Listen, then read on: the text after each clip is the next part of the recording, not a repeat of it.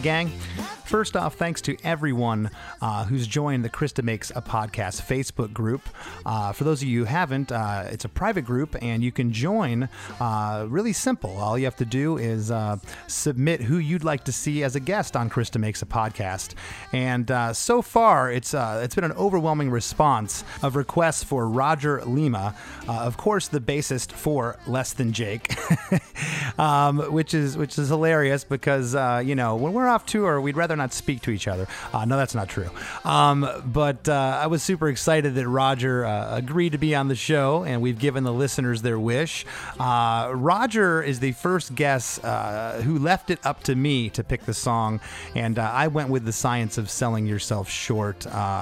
Uh, one of uh, Roger's greatest songs I feel he's ever brought to the table for Less Than Jake. Uh, we go in depth on the writing process of it. Uh, we talk about the recording with producer Rob Cavallo, our disastrous debut live performance of the song at the 2003 KROQ Weenie Roast, and what the original lyrics to the song were. So to hear all this and listen to us hurl insults at each other for 45 minutes, please stay tuned.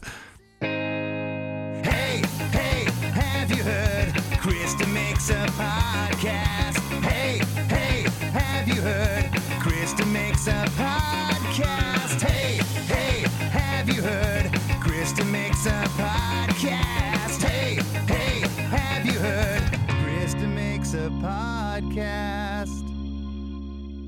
You know, I started this damn podcast and, uh, you know, I put out there on the Facebook page, I said, you know, who do you guys want to see as a guest? And overwhelmingly, the guy in my damn band, your name keeps coming up. So I had to have you on the show. How you doing? I'm doing okay. Yeah, people don't realize that we interact plenty outside of extra conversations for podcasts. this is like the last, you don't understand. Like I dreaded this text. I, I did not want to have to make this phone call. I'm like, oh God. But he's agreed Well- to do it. He's here, folks. Well, you know, I'm a fan of songs, and I, I'm, I'm like the same. Me and you are the same in that way. We always wanted to be, oh, what's the story behind the song, and like, how the hell did he come up with that lyric or that idea? And like, I think that it's cool that you're doing this, man, because I, I'm ultimately going to learn shit about songs that I like that I didn't know. So I think it's cool. Well, thank you for saying that. And I actually, out of He did pay my- me twenty. He paid me twenty bucks to say that, you guys. at least 20 bucks. Um, no, I, I, I really was, uh, out of all my guests, I mean this all my heart. I was really looking forward to, to doing this with you because, uh, I know it would just, the, the episode's going to write itself. I didn't, with all my guests, Raj, I make notes, you know, like, you know, about them. I didn't have to make notes about you, obviously, but I did print the lyric. I did print the lyrics out just to have them here. So, um, the listeners know I asked my guests to, uh, uh, pick a song, a defining song from their career. And I asked Roger, and Roger said, Oh, I thought you did that. and so I said, You know what? For this particular one, you know what? I will pick it. And, um, this is an interesting song. It's the science of selling yourself short from our anthem record uh, that came out in 2003. Um, it's interesting because you know I, I have a really really good memory i pride myself on it and what i do remember of this song i, I really want to get roger's take on it because um, this was one of the later ones that was written for the record uh, that i remember coming to the record roger may have had it before but uh, so so set this one up roger if you can take us back Yeah, to, to, I mean, Yeah, you know, my memories are not like yours, man. Chris can remember like dates and times, and this guy was there, and you were wearing a red shirt and stuff like that. I don't really remember stuff with that kind of detail. I just kind of remember sort of like the vibe and, you know, like what the interactions were like and sort of the feeling and like, you know, the moments and stuff like.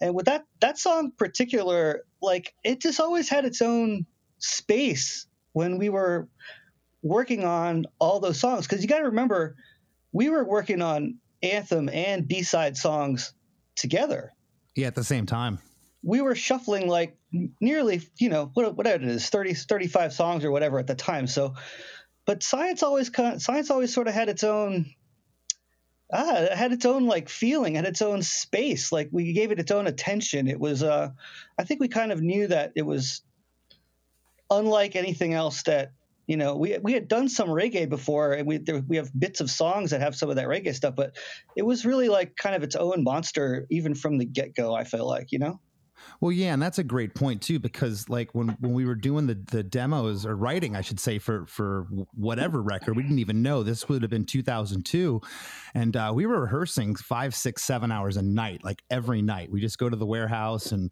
and we would just go for it. And so, you know, we didn't really know what songs were going to make the record. We honestly wrote like 30 songs, and then of course one record became a B sides record. But in terms of this one, you know, I don't recall jamming it or playing it out at our practice space. This was something that, and, and what I do remember, and maybe this will jog a memory, Raj, I do remember. Um, I don't think there was the chorus, the "I'll sing along." Uh, yeah, uh, that's that's that's totally right. So my so you know yeah, I came up with the initial thing of the song, and like so here's what I remember about it, which this might trip you out though. I don't think you even know this, man. So the first incarnation of the music for this song for me was just obviously just guitar and vocals, and it had the na na na na na na na na na na na na. It had that melody like completely set. But the lyrics that I had for that before I brought it to the band, because I didn't know that this was going to be like a Less Jake song, because we were doing punk rock stuff. This was like this chill little California thing, right, for me in my brain.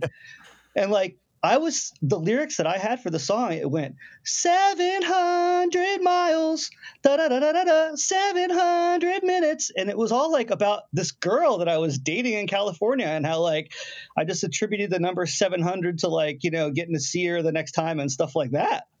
So, and I actually have that written in like my first lyric book, like the lyrics to that song, and it was just the song to me was a set. It was called Seven Hundred.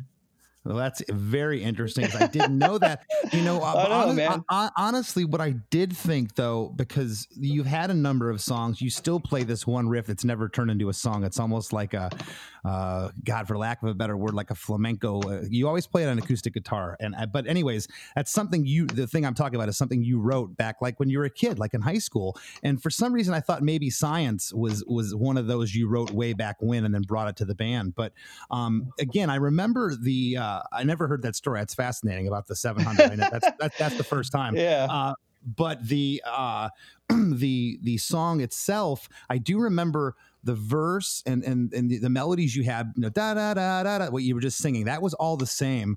But then at some point, yeah, no, say, that I want to say that that was that was Cavallo, uh, Rob Cavallo influenced, and I think I kind of remember Jr. being the one to be like, well, you know, if there's gonna be a chorusy part, it should go to this note, like or whatever. I I, I kind of think that that rehab that happened when we were pre-producing the song in California. I don't think that that was like part of the song before we actually got out there and got in the practice space with Rob Cavallo back then. Yeah, I I I, I agree. That's kind of my yeah. my, my my recollection and, of it because I kind of like I, I, I gave it a listen because it's been a few years and like there's so many little things in there like that sort of tremolo guitar thing that happens in the chorus like that was all Cavallo like that idea.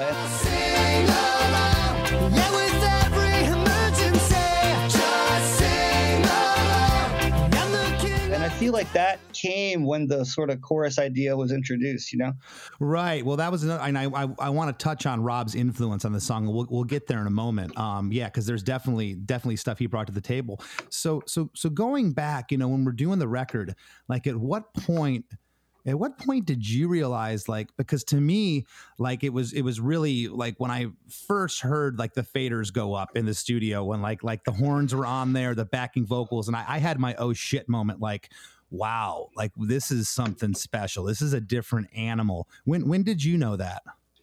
I, i don't really know man. I mean i think as we were building the track and and the horn parts sort of solidified and then like the percussion kind of came in there and gave that sort of background vibe and like the organ player came in there and laid down his little things and by the time it was all like stacking up it it just I don't know. It just kind of felt like we had built a mountain out of a pretty simple idea to me. You know, like it wasn't like a, it was just some chords and a melody, and it it got yeah. it got it got orchestrated like a like a mofo. You know, as far as like a lot of our other songs. some of those songs, you know, are pretty straight up. Like we're just kind of rocking it out the way we sort of do at practice. But that one has, I don't know. I guess they all have extra layers and stuff, but but science just has its own its own like spirit, you know, like it has a lot of those layers that contribute to like that the overall. Yeah, and and and that's such a great point because it really, if you just break it down, it's it's only a couple chords, and the melody is I don't want to say it's simple, but it, it you know it, it, it's not this big complex song that it that it turned out to be. I mean, the initial idea, you're right, it was just this little little reggae riff idea. Yeah, I really think that what happened with the chorus too, lyrically, like like, although you know we kind of like I think when we were doing it, we are like, this has to be something that everybody can remember, like the first time they hear it, kind of thing. Like the, I'll sing along, you know, like that whole like echoey kind of thing. And I think that sort of is another thing eh, that made it kind of like, I want to say idiot proof, you know.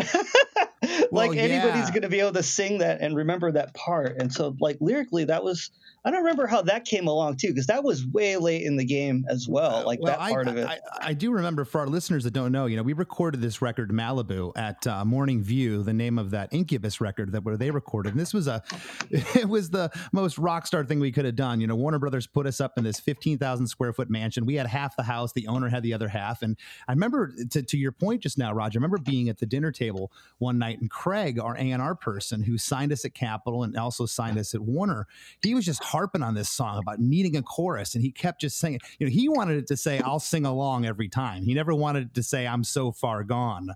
You know, he's like, "No, it's got to be the same thing. It's a chorus." You know, and and to his point, I mean, yeah, a lot of times you want to hit people over the head with the chorus, and I wouldn't change anything with it now, but uh, I do remember that conversation. It, that was a big that was a big deal of like this chorus has to like you know has to be right.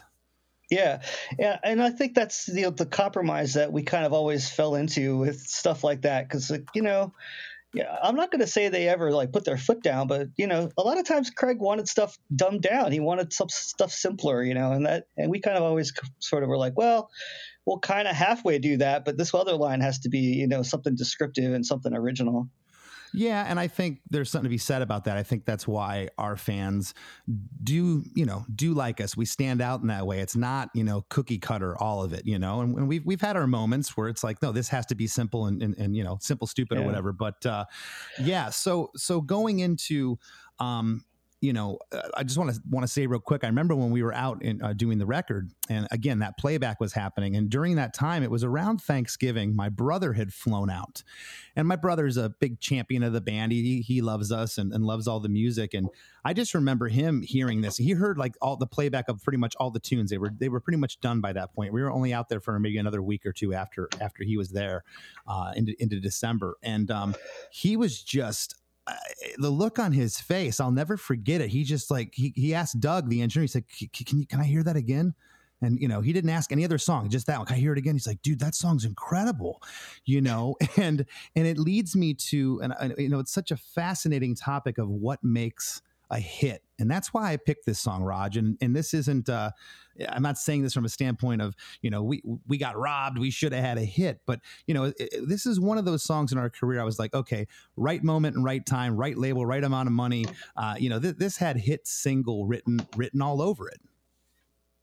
Yeah, I mean, but you know, I think to some degree or another, it, it sort of was like, I mean, it it, it sure. rocked the it rocked the waves as much as we could have at the time. Like, I mean, I, I don't really know like what you know if it was going to turn us into like a arena rock size band or something. I think we were always going to be like what we were or whatever. But yeah, I mean, you know, the video that came out for it, that there was they spent some money on that video. They they they you know they tried to make it happen there, and I feel like I feel right, like no, we, we got we got like the appropriate quote unquote push without like being too ridiculous, you know.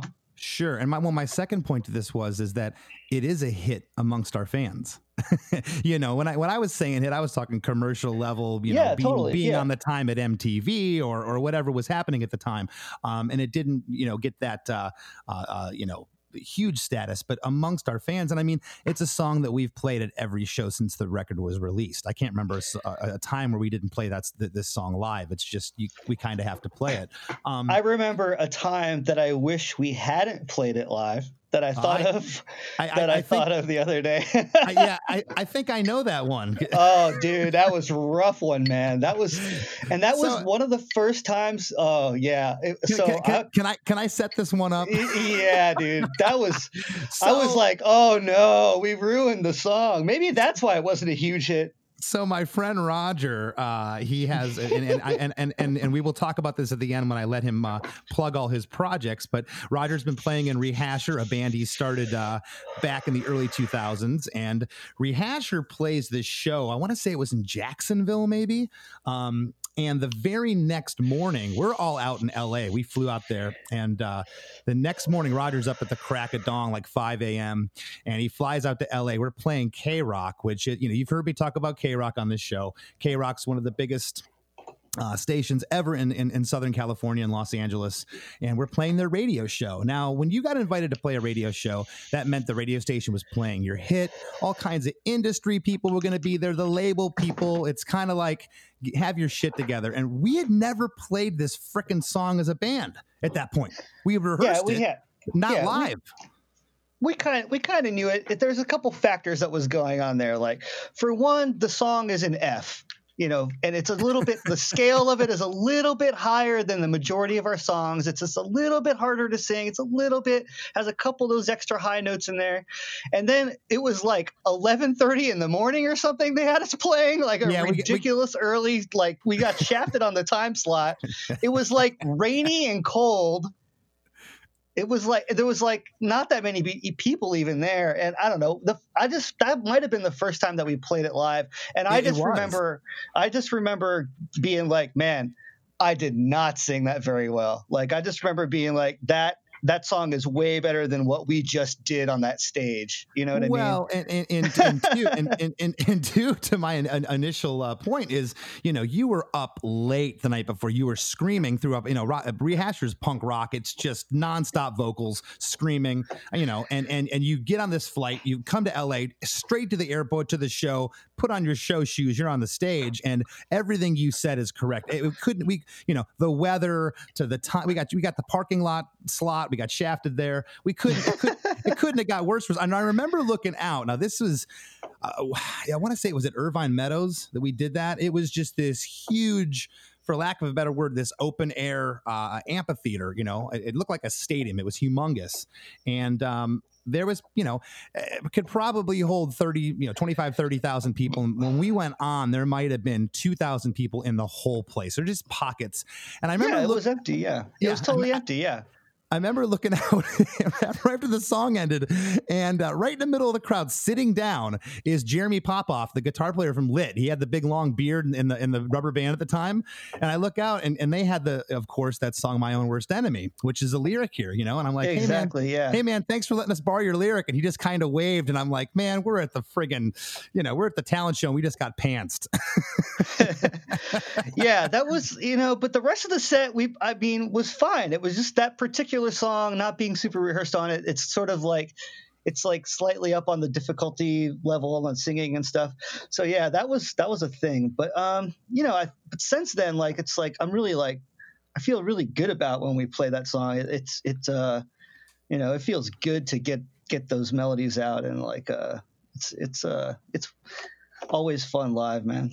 Yeah, yeah. wa- I'd like to say that that was probably the last song or last time that I remember, and that was in 2003, December of 03.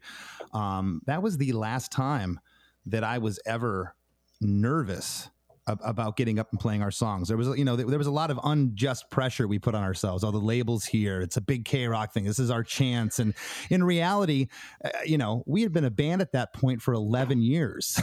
you know, we already made it in terms of everything we were putting this, you know, this undue pressure on ourselves. It's ridiculous. Yeah. But totally um, man but but, go- yeah but like back to like the creation of the song and stuff man i you know it, it really i can't express how like when we were doing the thing out in malibu and we were like living it and this was like the big record that we actually like were spending a bunch of money on. We had like green day's producer and we had like a personal chef cruising in and like we were like we were we were living it. Like that was our that was the peak as far as you know like the lavishness of the music industry or whatever. And uh and yeah, I don't, I don't know, but that's even amongst all of that, like it still felt like, uh, you know, a lot of those songs, especially sides, was just like we were still sort of making a statement. You know, we were still kind of like doing our artistic thing, and and it felt good to do that. You know what I mean? Like, well, you know, and, and we we were out there for about a month, and um, I don't, I, I, can't recall a day that it rained out there. I mean, it's Southern California. It was just beautiful weather, 75 degrees during the day, 55 at night. We were, we were, we were a, a, a quarter mile from the beach. The house was uh, situated directly next to Cher's mansion. Okay. Sonny and Cher, you know, Cher. Mm-hmm. Uh, and, and I remember going down to the beach every day and I, it was just, I remember when we were doing it that it was a special time. I'm like, I remember saying to myself, Chris, you enjoy this and remember it. And when I hear this track in particular, it's kind of like uh, you know, I can feel the summer vibe, even though we record it in November. If that makes sense, I can just I can feel the Southern California. The song just drips with that, and, and I just I, I, I go right back to when you know that moment when we recorded that those times. Yeah, man. It, it, like I said, it, it, captured that stuff pretty well. I mean, some of that stuff that on that record is a little bit more straight up punk rockish kind of thing or whatever, and I think fits other sort of eras of the band. But yeah, this you know we, have done some reggae since then too, some s- songs in this world. But and you know something about it's it's that marriage of melody and lyrics and just the vibe captured on the recording and all that. So it's just uh, it's a trip and and, and getting into keys, I like to, and I, I, haven't touched too much on this with people. Um, uh, and, and it's kind of well, yeah. I mean, I tried to move it down to a more logical key on the guitar. Did, did, did you? Yeah, absolutely. I mean, it, that you know, it's it could be done in in a lower key. Even the half step down like saves a lot of those top notes in the verses, and but it and just then it doesn't just makes feel it, the same. It doesn't have the same impact like F. You know, when something it's just kind of a little bit pierce a little bit more piercing. I don't know. It just it it's settled down too much. If you yeah, you guys at home that play guitar, play play the thing in a half step down, play it in E and sing it, and you're like, oh, now it's kind of like too chill. Like it's it doesn't have the intensity of of where it sits. So that was I definitely remember being like, oh, I wish this could be down lower, so it's not going to be a bitch to sing. But yeah, and, to... and, for our listeners who are musicians that can hear this kind of stuff, you'll know exactly what we're talking about. It's it's. Uh, well, we I don't saw, cheat though. You know, I, it's pissing me off these bands that are that are starting to cheat and play their songs like down a whole step or whatever live. Like I, the, the day that that happens is when I just need to either start taking vocal lessons or quit smoking weed, whatever it's going to be, man. Like. well, because... no, I was. I, that's a great point. I, I was just going to say that, um, you know, it's a it's a blessing and a curse to have the ear uh, that we that you and I do, Raj, and and and again to our listeners that have a great ear for music and hear these things. You know, I've been to, to amphitheater concerts. You know, my favorite bands in the past couple years, and, and I'll see twenty thousand people jumping out of, off the rafters, going nuts, and I'm like, and all I can think of, I'm sitting there going, "Ah, oh, damn, my favorite song's down a whole step." yeah, and it, and it gets to like that triumphant line in the chorus, and you're singing it like at half volume because it's not up high where it's supposed to be. It's just yeah, it's yeah, thing. you're flying half mast at that point. You're like, what's going on? Why why doesn't this sound right? And uh, yeah, a lot of you know a lot of those '80s cats, a lot of those guys that ran in the in the '80s of music that I, I grew up and loved, uh, they painted themselves into a corner because they were they were singing notes that only dogs dogs could hear.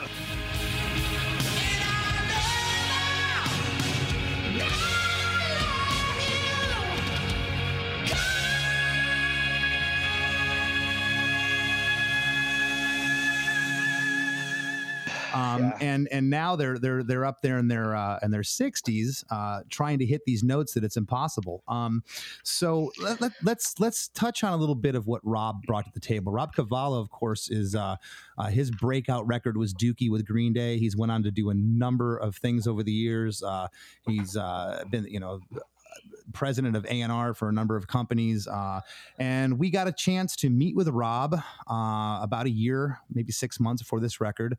Met him in LA and thought he was a chill guy. And just his just his uh, track record alone, we wanted to work with him. Um, what do you remember about Rob bringing to the table with this song? Well, you know, he just has like a like a sort of a quirky energy, and he he's sort of spontaneous in a way, and he's very free, like as a as a musician. Like he just his palette is like really widespread, man. Like when hanging out with that guy and he would pick up a guitar and he would just be like, okay, like he understands like all the like 60s chord structure stuff. And like it, it was just, you know, he just kind of got sort of a charm of, of a track like that, you know, where it's just sort of, it's, it's simple at its root form. And uh, for sure, like his contributions were uh, some of the guitar sort of little stuff that's stuck in there that, you know, that uh, like there's like a little little guitar interlude that'll tie these two sections together or like well, the fact that like that like a real hard tremolo on the chorus to kind of give it its own flavor that there's no other song like that on the record. And uh, a lot of the little sort of details that you hear on there and i have well, to you, like sh- shout out to the percussion again man like the percussion too like if you mute that track that thing does not feel the same you know did Luis Conte? Is he the one who played on that? Was that Luis? I believe so. Yeah, I think so. Yeah, I yeah, think I have video of that buried somewhere. Well, I was going to say, and then there's the um, uh, uh, the pre-chorus. So I sit and wait and wonder, does anyone else feel like me? Someone so tired of their routines and disappearing self-esteem. That part, um, you doubled your bass on a baritone guitar, which is really cool.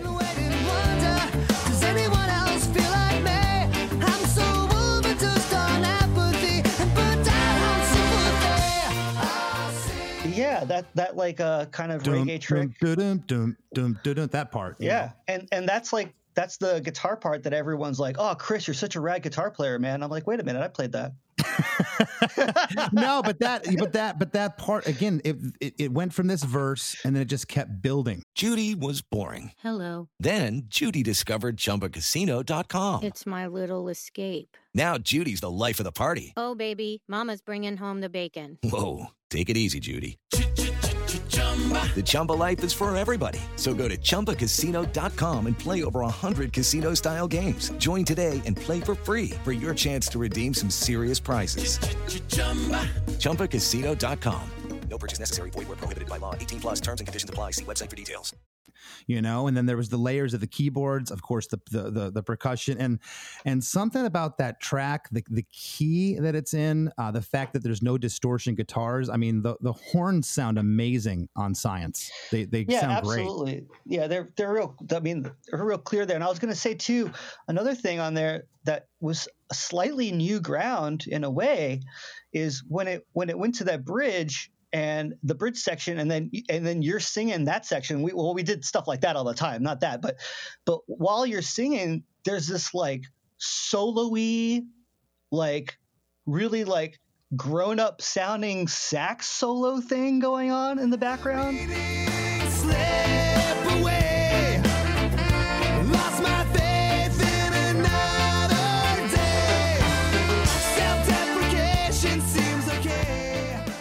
right. And that's not something that we had really done before. We because that was you know that was the first time that we had jr that could kind of play that way and and sort of free flow and kind of like come up with like stuff that's suiting like on the spot like that. And like you can kind of feel that that's not like a super rehearsed section of the song. It's a little bit because that sax is just kind of fooling around a little bit. You know what I'm saying? Well, yeah, and I mean he's a, you know plays a tenor sax, and prior to that, the the record before, our our, our uh, sax player played the baritone, which is a really low, grovelly, low, you know, growly type instrument. So, yeah, that's a great point, which I wanted to bring up. This was Jr's first record with us, and he brought a lot to the table. That that little sax part, which I didn't even think of till you brought it up, um, that's a, a, something that we hadn't done, which gives this song its own flavor, but also he sang the the high harmonies and the choruses on this song.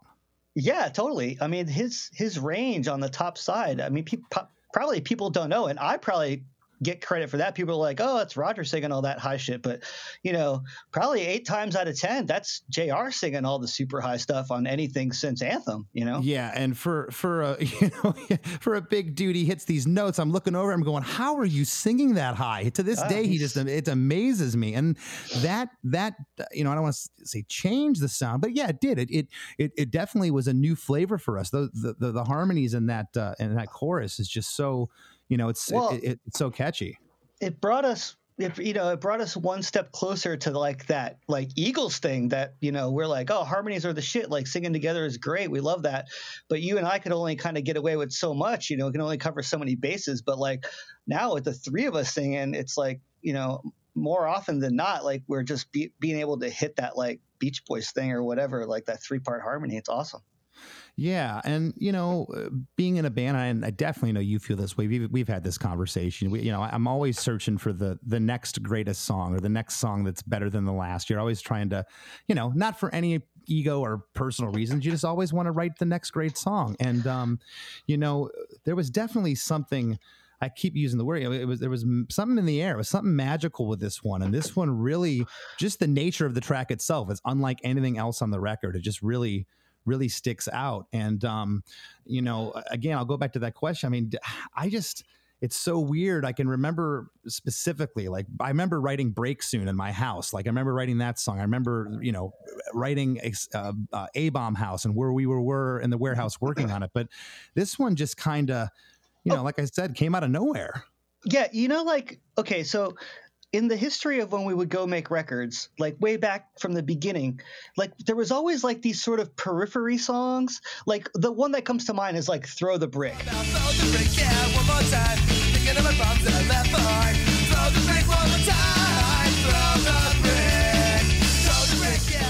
Where like we know we're going to record it, we're not going to overthink it. It is what it is, right? And like, yeah, yeah. It, it like we've always sort of had these sort of like songs that we're not really overthinking that are just kind of like you know, maybe maybe it's sort of half done even, but we're gonna record it because it's like or, or something like when we were doing anthem and B sides, like the national anthem song, like that was written like in the last possible hours that we could have added a song to the collection. You know uh-huh. what I uh-huh. mean? It's something like that. And I kind of remember that Science was sort of like that on the on the like chart of all the songs. It was like, oh, and then we'll do that little reggae thing. you know, it, it, wasn't like a focus song. It wasn't like, oh, welcome to the New South. You know, we're gonna make this whole thing and build it all up, or even like uh you know some well, of the ghosts of me and you that's another one. Yeah like another like that song, song, was we like spent tons of time on it working on the arrangement how are we going to do it? Like that was a focus song. And when we first started uh science was not on that. It, it was not like a quote unquote a side when we when it was first part of the deal. Right, right. And that's it was that's why I think we don't have that many memories of it because it was like like a throw the brick or like a dope like even Dope Man was a song where like we didn't really like over prep for those songs. We just kind of knew what the story was. We knew what to expect and we were just going to do them. Well, that's that's really why I one of the reasons I picked this song was there was just like I I had questions and I found out like the 700 thing. I never knew that, you know, like I had questions about the origins of this tune because pretty much. I mean, barring a couple of the B side tracks, uh, I remember where we were when we wrote them, who wrote them, or wrote the majority of it, or came up with the idea. But this one was kind of a mystery. I mean, you even look at stuff like, you know, I know it came late to the table, but like I remember, I remember all the stuff that like went on with Motown when you brought that song in. I remember going, I remember you saying we got to do a tempo map with this. I'm like, what are you talking about? You're like, well, ah, the verse has to be slower than the chorus. I'm like, okay, you know, and it, it's funny what I remember about each song individually, but this one, it's just, uh, yeah, it was, it, it, it wasn't much of an idea, but then it turned in, it turned into the animal uh, that it is with all the production stuff. It's, it, it's great. Yeah, and, it's crazy. Yeah, definitely. Uh, it definitely uh, was it, like first conceived like on a couch uh, at somebody's house in Long Beach, for sure. Yeah. So yeah. you know, um, we, we we've talked a bit about science, and there's some other stuff, uh, some things that I've I've never asked you, you know, as a songwriter that I, I just want to talk about here uh, uh, as we as we near the end of the episode. So, um, do you remember? I don't think I've ever asked you this. Do you remember the first? No, I don't. No, I don't you remember. Wrote? You don't. No, I don't remember. no, I don't remember. Uh, first songs and I what wrote. It, and and what it was called and how old you were. Um. Oh man, there's there was like let's see, there was songs, but see, I was like just more into the music side. I wasn't like trying to hit lyrics and stuff when I was like really little. So really little, I mean like 13, 14. So I used to have like a little Casio keyboard and I would plug it into this bass amp that like my from my uncle's band and we would like play that and like my like my uncle would play the drums and like that was like the first time that I was like quote unquote jamming but that was just like making like little songs with just a keyboard and a drum set and just doing that sort of marriage of rhythm and melody you know but as right. far as like actually getting into like uh, being in a band because I, I a lot of like, like I did the whole orchestra thing and I played the viola in high school and I took piano lessons and all that that kind of stuff in like my early teens or whatever. I didn't get into like being in a band until a little later. I was like 16 when I got an electric guitar and then I had my my high school band. from, uh, Disposition. Yeah, you remember? I think I played you the demo tape like when we Um, I, first could, hung I, out. I could still see the demo tape in my head. Yeah, the black and white demo tape. Yes. Yeah, yeah, yeah. So that was my that was my three piece uh quote unquote punk rock band in high school and uh it was kind of like a fugazi-ish kind of thing and that was like the first time that uh you know I was coming up with like lyrics but I, again I was always like the bass player I was the guitar player the bass player in that band like was the kind of guy that like titled songs and had ideas for what songs could be called. And like I always kind of been sort of like doing that with somebody in a weird way you know? But uh yeah uh, there's I, I'm trying to think of there's one song I wrote some other songs when I was like around that age with some other cat down there but man I don't remember. Something Yeah. about like a something about something about like hanging on a Saturday night like kind of lyrics I don't remember man Well, you know, and, and I'd I'd like to kind of go off on a, on a little tangent here and just talk about you know I get asked a lot, and I, and I know you do too, Roger, in interviews or you'll you, you know, Roger produces bands, he has young bands, and, and they'll say you know you know Oh shit! I just remembered it. It goes. It went. It was. I. I, can't, I forgot the guy's name, but it went. Eleven o'clock. I wanted you so bad. Eleven o'clock's the best I ever had. It was something like that, like about a chick. I wanted I want to record that on the next next record, the next the next lo- Less Than Jake lost at home session. Don't forget the lyric. Oh god, no, no, no. That's that's that's one time only right there. That's it. Sorry, No. sorry. I didn't mean to interrupt. It just hit me. I was like, oh, I remember that song. I must have been 15 when that song was. No, I'm something I was I'm, doing. I, I'm glad I'm glad you, I'm glad you did. Um, but you know what I was gonna say is you know you produce a lot of bands. I know you get asked like, hey man, you know like "Ah, we want to go out and tour and we want to you know a lot of bands will use the word we want to make it or we want to do this and do that and you know I, I I love telling the story and people have asked me for how you know how'd you get, meet the guys in the band and, and and or how did you become successful and I always say that my gosh the stars that aligned for this band to happen I mean you know, I knew our drummer Vinny since high school. I went to UF. Uh, You know, he didn't even know if he was going to transfer up there. He ended up begrudgingly transferring up there with with his girlfriend at the time. He comes up there, and you know, we started the band for the first six months with it. We had a different guy playing with us, and it didn't work out. And I had these these roommates, uh, these two girls that I went to high school with, that were at the dorm one night and are at a party somewhere. And I come home, and uh, Jill's sitting there. She says, "Hey, Chris," she goes, "So you're looking for someone to be in, a, in your band, right?" And I says, "Well, yeah." You know, she says, "I met this guy tonight, and I, he's amazing." And uh, I go, "Okay, whatever." And uh, it was maybe it was maybe three or four nights later. I walk into the apartment again, and I walk in, and there's this guy in my living room, and she's like, "Hey, this is this is Roger," and I'm like, "Hey, what's up?" And, then, and I'm like, "Oh, you you jam?" And you're like, "Yeah." I'm like, "Cool, come come check out my guitar." And and you walked into my my bedroom, uh, the apartment, and I had my little uh, combo amp there, and and you grabbed the guitar and you started playing, and I had my ah shit moment. I was like. Okay. and it was just like, you know, but like think about it. I mean, you had your choice. You were a smart kid. You could have went anywhere. You know, you didn't have to go to UF. You got accepted to other colleges and uh Yeah, Ju- I hear it. It ju- is what it is. It's crazy. You're just lucky you had cute roommates. Is all I'm gonna say.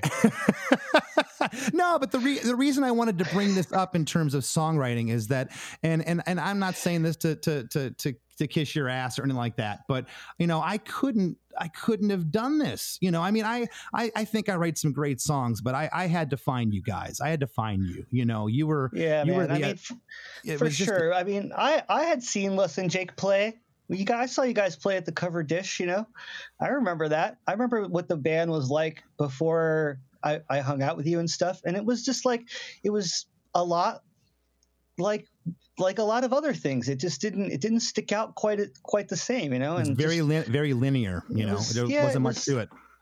it was you know it was good pop punk but it was just sort of there was it just kind of i don't know and then at some point there we just decided to take things to a different level we just i mean we learned all those early songs and stuff and we did the pop punk thing but whenever the gears started turning that we could play some ska and we could you know that we had that energy to like make that go off. Whenever that happened man that's like when the fire kind of got lit i think. Because then like i don't know like musically I could really relate to that stuff, and and I think that's how we ended up writing a song like Science is because I wasn't. I mean, I always loved like Bob Marley or whatever, but I'm not gonna sit here and like be like, oh, I'm super into like every ska band, and I'm like, I'm not like a two tone guy or anything like that. But I I do love reggae, and I love the raw energy of like ska and ska punk, and like you know the danceability and the and all that, like the release of it all.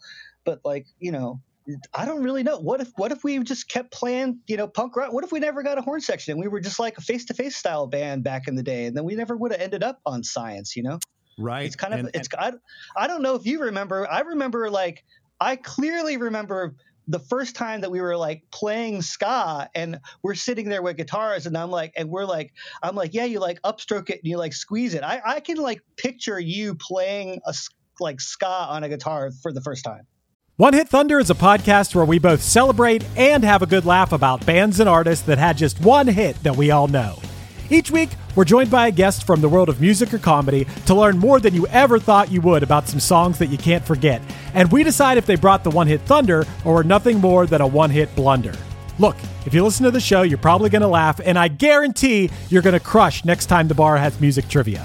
Tag Team, Jane Child, Meredith Brooks, Looking Glass, Shawn Mullins, Eiffel 65, EMF, Crash Test Dummies, Crazy Town, Chumbawamba. We have hundreds of episodes in our back catalog and a new episode each week, so pass the Dutchie, make sure you're connected, and subscribe to One Hit Thunder wherever you get your pods. Yeah, no, and and that's that's I'm I'm so glad you that's such a great point that you brought up of like what if we did get the horn section? What if we decided know we're just going to stay a three piece? I mean, we wouldn't be talking about this song. It's all those little pieces that that that eventually get you to get you to where it's at. And um, la- last thing I want to I want to uh, leave the listeners with, I want to ask you um you know and w- do you remember because i i know what the w- when the moment was for me but do you remember the, the the moment where you were like okay we got something here this is beyond my five drunk friends that want to hear the band on saturday night and party there's there's something here and i think i think we could make this into a legitimate uh, for lack of a better word a career do you remember do you remember that moment Well, it, you know, it definitely wasn't on the first tour.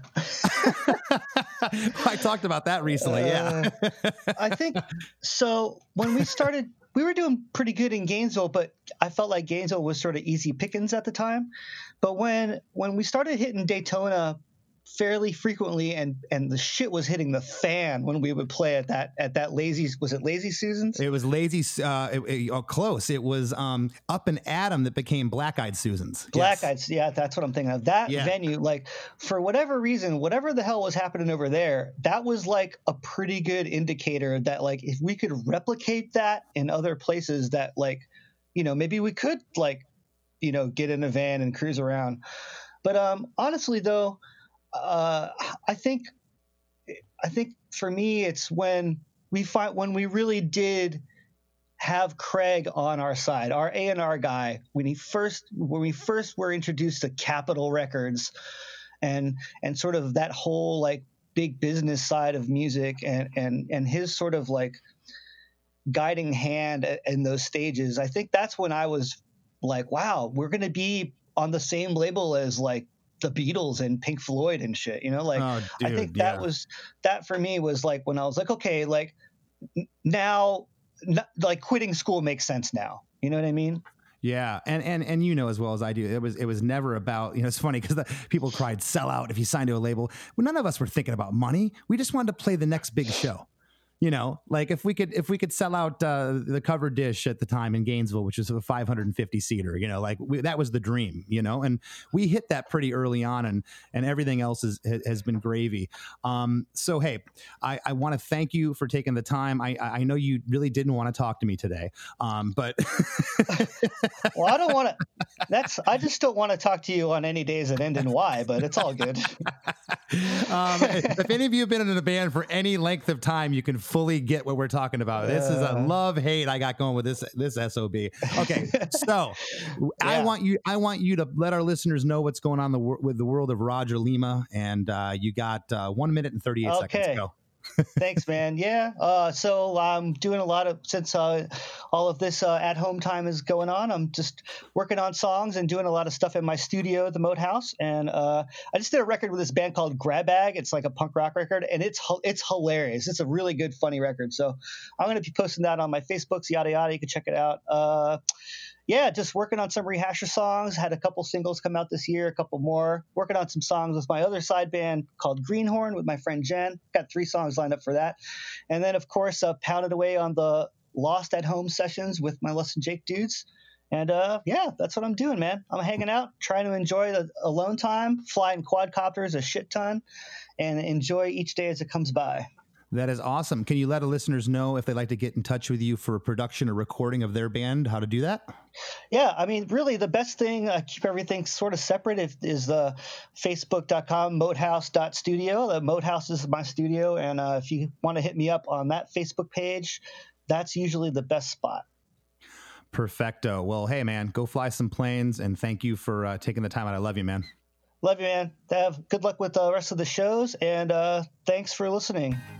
Very special thanks to this week's guest, Mr. Roger Lima. Thank you, Roger, for, for doing the episode. Uh, I love you, man. You know that. And, and thanks to all you out there. Thanks to all the listeners who have made this podcast uh, beyond my wildest dreams uh, in terms of success. It's uh, it's been overwhelming. The the response, the support, uh, everyone who's joined the the, the uh, Facebook group, Chris makes a podcast. Thank you, and please keep those requests coming of who you'd like to see as as a guest on the show. Special thanks to everyone uh, who has ordered a custom song from me uh, or has gotten together with me for a live one on one video consultation, uh, which, uh, yes, I'm doing those now. They're uh, for song collaborations, co writes, production questions pertaining to the music business, and everything in between, as well as the custom songs I mentioned. if you'd like one written for you or that special someone in your life, a jingle or a voiceover for your business, brand, or podcast, and anything else you can think of when it comes to a one of a kind custom song, hit me up.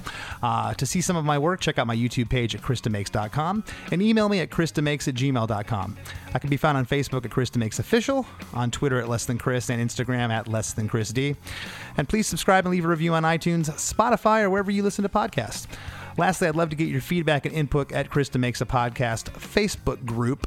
Uh, yeah, hit me up there, and uh, I will I will talk to you. I like talking to you. You guys are you guys are great. So, yeah, be on the lookout for next week's episode, which will not air on the usual Monday. It'll be on Sunday. It's a special Father's Day uh, episode, and it's a good one. All right, guys, thanks for listening. I'll see you next week. It is Ryan here, and I have a question for you. What do you do when you win? Like, are you a fist pumper? A woohooer, a hand clapper, a high fiver. I kind of like the high five, but if you want to hone in on those winning moves, check out Chumba Casino. At ChumbaCasino.com, choose from hundreds of social casino style games for your chance to redeem serious cash prizes. There are new game releases weekly, plus free daily bonuses. So don't wait. Start having the most fun ever at ChumbaCasino.com. No purchase necessary. VGW. Void were prohibited by law. See terms and conditions. 18 plus. Ever wonder what a punch from Elton John feels like? Or how you'd cope with having turned down the chance to be in Nirvana? Or what signal Keith Richards gives when he wants you to get the hell out of his hotel room? Fans of Too Much Effing Perspective don't have to wonder because they've heard these exact stories and a jillion others on our podcast. I'm Alex Hoffman, former tour manager for Radiohead. And I'm musician and comedy writer Alan Keller. On the TMEP show, we get guests like Nancy Wilson from Heart Jeremiah Fraites from the Lumineers, and Modern Family's Julie Bowen to tell us things they may have only shared with their therapist, clergy, or a TMZ stringer. So join us on Too Much Effing Perspective. That's E F F I N G Perspective. The only podcast you crank up to 11.